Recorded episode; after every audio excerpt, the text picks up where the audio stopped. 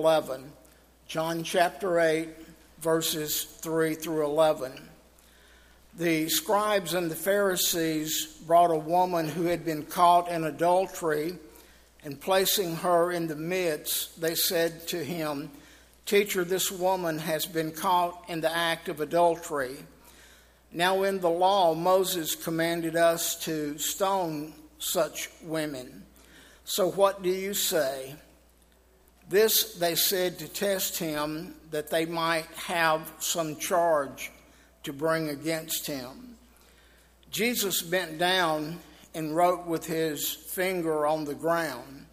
And as they continued to ask him, he stood up and said to them, "Let him who who is without sin among you be the first to throw a stone at her." And once more he bent down and wrote on the ground. But when they heard it, they went away one by one, beginning with the older ones, and Jesus was left alone with the woman standing before him. Jesus stood up and said to her, "Woman, where are they? Has no one condemned you?" She said, "No one, Lord." And Jesus said, "Neither do I condemn you. Go, and from now on, sin no more."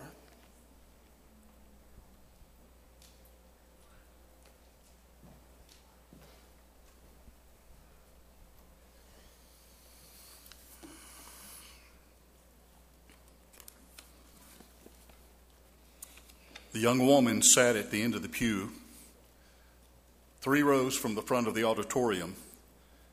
But while she sat there physically, her mind was miles away. It had been twenty-four years since she had met the man who was responsible for her being there, now in church, although at times in her life that would have been the last place she could have imagined being. Those had been twenty-four long years. She shook her head at the unbelievable rate of the passing of time. And then as she began to recollect what some of those years had represented, there was a smile that played on her lips. Her hair was now flecked with gray. Crow's feet wrinkles creased the skin at the corners of her eyes. Her back was now bent. Her pace was slow. But in reality, she was more beautiful than ever before. Despite her aging exterior, she had a young heart and a happy heart that expressed itself to anyone who was nearby in a brilliant smile. She was roused from her reflection as she sat there in that pew by the sound of, of shuffling feet. The preacher had taken his place in the pulpit behind the podium. He had a letter, he said, that he wanted to read that was from Paul the Apostle, and he wanted to read a paragraph or two from it. He fished his glasses from the inside coat pocket, perched them on the bridge of his nose, and with a rather dramatic flair, he opened the letter and he began to read, and what he read was, "Don't fool yourselves. Those who live immoral lives, who are idol worshipers, adulterers, and homosexuals will have no share in his kingdom. Neither will thieves or greedy people or drunkards or slanderers or robbers." He then paused, he peered at the audience over the top of his glasses, and he continued reading. "There was a time when some of you were just like that, but now you, your sins are washed away. And you are set apart for God, and you have been, he has accepted you because of the Lord Jesus Christ and the Spirit of our God and for what he has done for you." That, of course, is First Corinthians six, verses nine through eleven. And those particular words really resonated in the mind of that woman who was sitting there that day. And not just in her mind, but also in her soul. There was a time when, Paul said, there was a time when you were just like that. She sighed, because before she had met this man all these years ago, the one that they refer to sometimes as simply the teacher, her life had been a blur of one-night stands. Each had whispered to her insecurity. Words were spoken that were empty and never, ever sincere. Promises were made that were never kept. She'd been an easy target, because here she was living in the first century world, and yet still, like many modern people, looking for love in all the wrong places. But with every encounter, her loneliness only deepened. One of the three things she came to think about herself back then would eventually be her fate. Either suicide, she would just end it all, and then end, bring an end to that meaningless cycle of emptiness in her life, or maybe wind up on the psych ward somewhere, or she would finally sink into a depravity that would just turn her heart to stone, and she would never be responsive to any anything or anyone, and especially God's call. Both a shudder and a smile possessed her as she sat in the church pew that day. The shudder came as she recalled the most exp- unpleasant experience that she had ever had. But then the smile came because she began to think about the most pleasant man she had ever met. She remembers the day vividly as if it were yesterday. As the sun's first rays had streaked the eastern sky, those men had barged into her bedroom. Pulling her from her bed, they hauled her into the street. As she tried to cover her nakedness by a, a gown that she grabbed from the bottom of the bed, they had stormed through the streets, crashed through the crowds, dragging her, dragging her to her appointment with death. Charging through the doors and into the courtyard, they had shoved her to the floor at the feet of this teacher. They practically yelled at the man. We caught her. We caught her in bed with her neighbor's husband, and the law says to stone her, but we're here to ask, what do you say? Nothing. That's what he had to say. Absolutely nothing. A zero with all the edges shaved off. He said nothing. Instead, he stooped down and began to write with his finger in the dirt. Annoyed by his silence, those men pressed him, what do you say? And they asked again, this time with a more demanding tone. And slowly he stood, and distinctly he spoke. Let the one among you who has never sinned throw the first stone at her. And again he stooped. And again he wrote something in the dirt. One after another, those men stooped too. But it wasn't to scribble anything in the dirt. It was to lay their rocks back down. One by one, from oldest to youngest, the Bible says, they edged themselves as unceremoniously as possible to the door. And when the teacher looked up, the crowd had dwindled to just two people. This man, the teacher, and the woman who was the accused. And so he asked this woman, where are they? Has there no one condemned you? And her reply was simple and to the point. She stated the obvious. She said, no one, sir, neither do I. Go now and leave your life of sin. How many times have we read this passage? How many times have we read this story? How many times has it impressed our hearts with the forgiving nature of God? And even in sins, as we talked about a few weeks ago, when we feel like we've done the unthinkable, even when we have been taken up by the kind of lifestyle that this woman represented. What had begun as the darkest day in her life, in actuality, became the brightest. And now, present day, she sat there in that church pew, three rows from the front, and she began to think, he gave me a new life. He knew my sin. But here was the first person I ever met who saw my life as an unfinished story. And he gave me a clean page upon which to begin to write the next chapter. I'll tell you folks something. Whenever I read this passage, I'm always, I don't know if impressed is the right word, but I'm shocked, I'm uncomfortable, and I'm surprised at how this story turns out. And I'll also have to tell you that the minutes that heaven's gates are open for me, and when I walk through those gates by the mercy of God and by the blood of Jesus Christ, I intend to go looking for that lady, because I've got some questions for her. And these are questions that have gnawed at me for many, many years of Bible study. I want to know, what, what did Jesus write in the dirt? Have you ever wondered that? What, what did Jesus write in the dirt that day? Now, he could have been, as some people have speculated, just doodling to, to buy some time. That is one possibility. But let me give you my best guess. I think he was writing something that he wanted her accusers to see.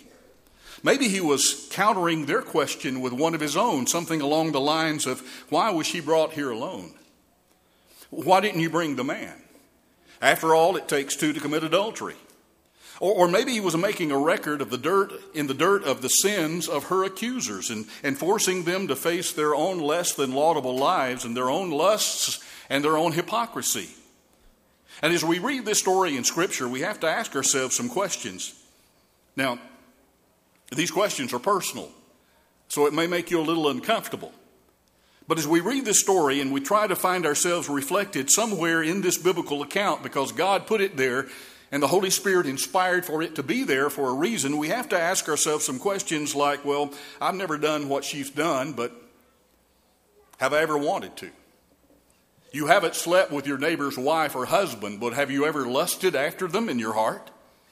You see, these men, these indignant accusers had swaggered into the temple, and, and, and the first thing they out of their mouths was quoting the law. The law says to stone her. They were very adamant about that. And from a purely legal point of view, they were, of course, absolutely correct. And Jesus never denied what the law said about the matter.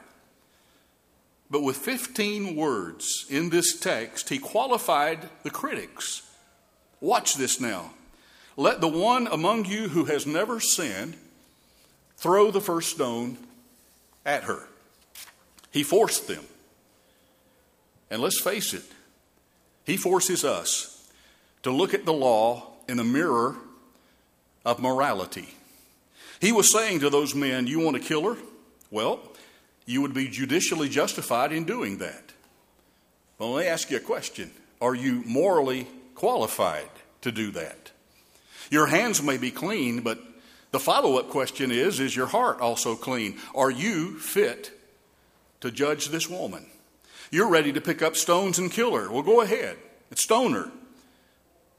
But you need to put your best man forward. And by that, I mean the man who has never sinned. He needs to be the one who throws the first rock. Now, let me ask you another question.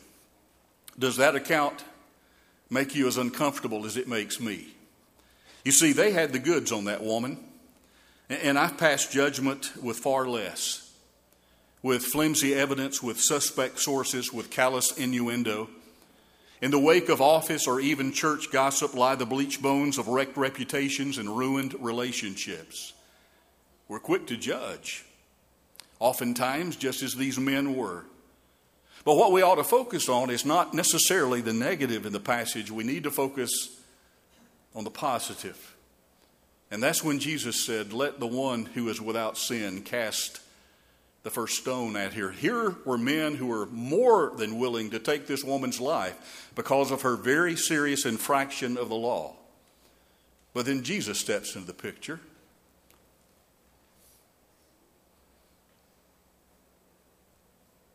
And everything changes. Aren't you glad this passage is in the Bible? Aren't you glad that we get this insight not only into the mind, but into the heart of God? Aren't you glad that when, just like this woman, you and I deserve to die because of our sin, Jesus steps in and says, your life is an unfinished story. Let me give you a new page. Let's start all over. And Jesus would eventually die for that woman and hang on the cross, shed his blood for not only her sins, but for the sins, John says, First John two, verse two, of the entire world. And that incorporates you and me. Jesus looks at us differently than judicial men look at us, and, and we're glad that he does. What Jesus said about those men, or at least men like them, in Matthew chapter twenty-three was certainly to the point. Before we quit, let me share a couple of verses from Matthew twenty-three, starting with verse twenty-seven. Woe unto you, Pharisees, and you religious leaders. You are like beautiful mausoleums. Even if you had never read that passage before, I think when you get to that point, you realize this is not a compliment. When you call someone, you're like an empty or whitewashed mausoleum, that's probably not going to be good. And then he continues with more detail. He said, you're full of dead men's bones and of foulness and corruption, and you try to look like saintly men, but underneath those pious robes of yours, your hearts are besmirched with every sort of hypocrisy and sin. Jesus spoke to those Pharisees like no one had ever spoken to them before, and it was because of the reality of sin in their own lives that they could not, or maybe I should say, would not see. I believe that's one of the greatest curses of sin that you and I can know today. Not only the reality of it are in our lives, because as Billy pointed out this morning in Romans three, Paul says, beyond any shadow of a doubt, we've all sinned and fallen short of his glory, verse twenty-three. But when we're not even aware of our sin or of the seriousness of our sin, that's even worse. Because we're not going to seek, seek any help. We're not going to seek anyone who can help us with our sin problem if we don't acknowledge that there's a problem in the first place. Let's make sure when we turn to John chapter eight and we reread this story in the future if the Lord delays his return, and when we examine this biblical story, let's make sure that we walk away with the right takeaway. Only one person in that temple crowd was qualified to throw a, st- a stone at that woman that day. It was the only one who had never sinned. And he, don't miss this, neither condemned nor condoned her. I know that's not new information, but I really wanted to impress that on your heart this afternoon. Jesus, in his encounter with this woman and with those men who were her accusers, neither condemned nor condoned her. Most of us would have felt compelled in a situation like that to do one or the other, to either put her in one category or the other. But Jesus was perfectly comfortable in doing absolutely neither of those things. He did not condone her conduct. The text makes that clear. He called her sin what it was. It was sin. And he challenged her to change her behavior and her lifestyle. And I don't have to tell you, that is the extreme position. He loved her too much to, to sanction her self-destructive behavior in the name of compassion. And that's where our culture is right now, isn't it? It's so tolerant to the extreme of not willing to ever call sin, sin. Don't dare try to correct this woman. Don't dare try to set her on a better path, because that's implying that she's not good enough the way she is. And it's also implying that you think that you're better than she is. That's what our culture tells you, but that's not the way Jesus reacted to this woman nor her situation. So neither did he condemn her. He did not condone her sin. Go and sin no more. Leave your sinful lifestyle, one version says. But he didn't condemn her either. He knew that she had made some sorry choices, that she had taken some seriously wrong turns, but he also knew that her life was an unfinished story. So what he offered her that day is what he offers us today. Another chance, a fresh start. Now, you've probably already discovered it, but in case you haven't, I have to make a confession. I exercised considerable literary license in the relating of this story at the beginning of the lesson. The truth is, we don't know what this lady did after her encounter with Jesus that day. He had urged her, again, King James Version says, to go and sin no more, or to leave your life of sin. But she, did she? Well, I don't know, and you don't know, for the simple reason that the Bible does not tell us. But I do know, I do know that she could have. Because God never tells us to do the impossible. The point is, she could have changed if she wanted to. And so can I. And so can you. Because your life, like hers, is an unfinished story. And folks, when you are ready to write the next chapter, he has a fresh page for you. Bring Christ to your broken life, so marred by sin. He will create a new, make whole again. If that's what you need to do today, we bid you come while we stand, while we sing.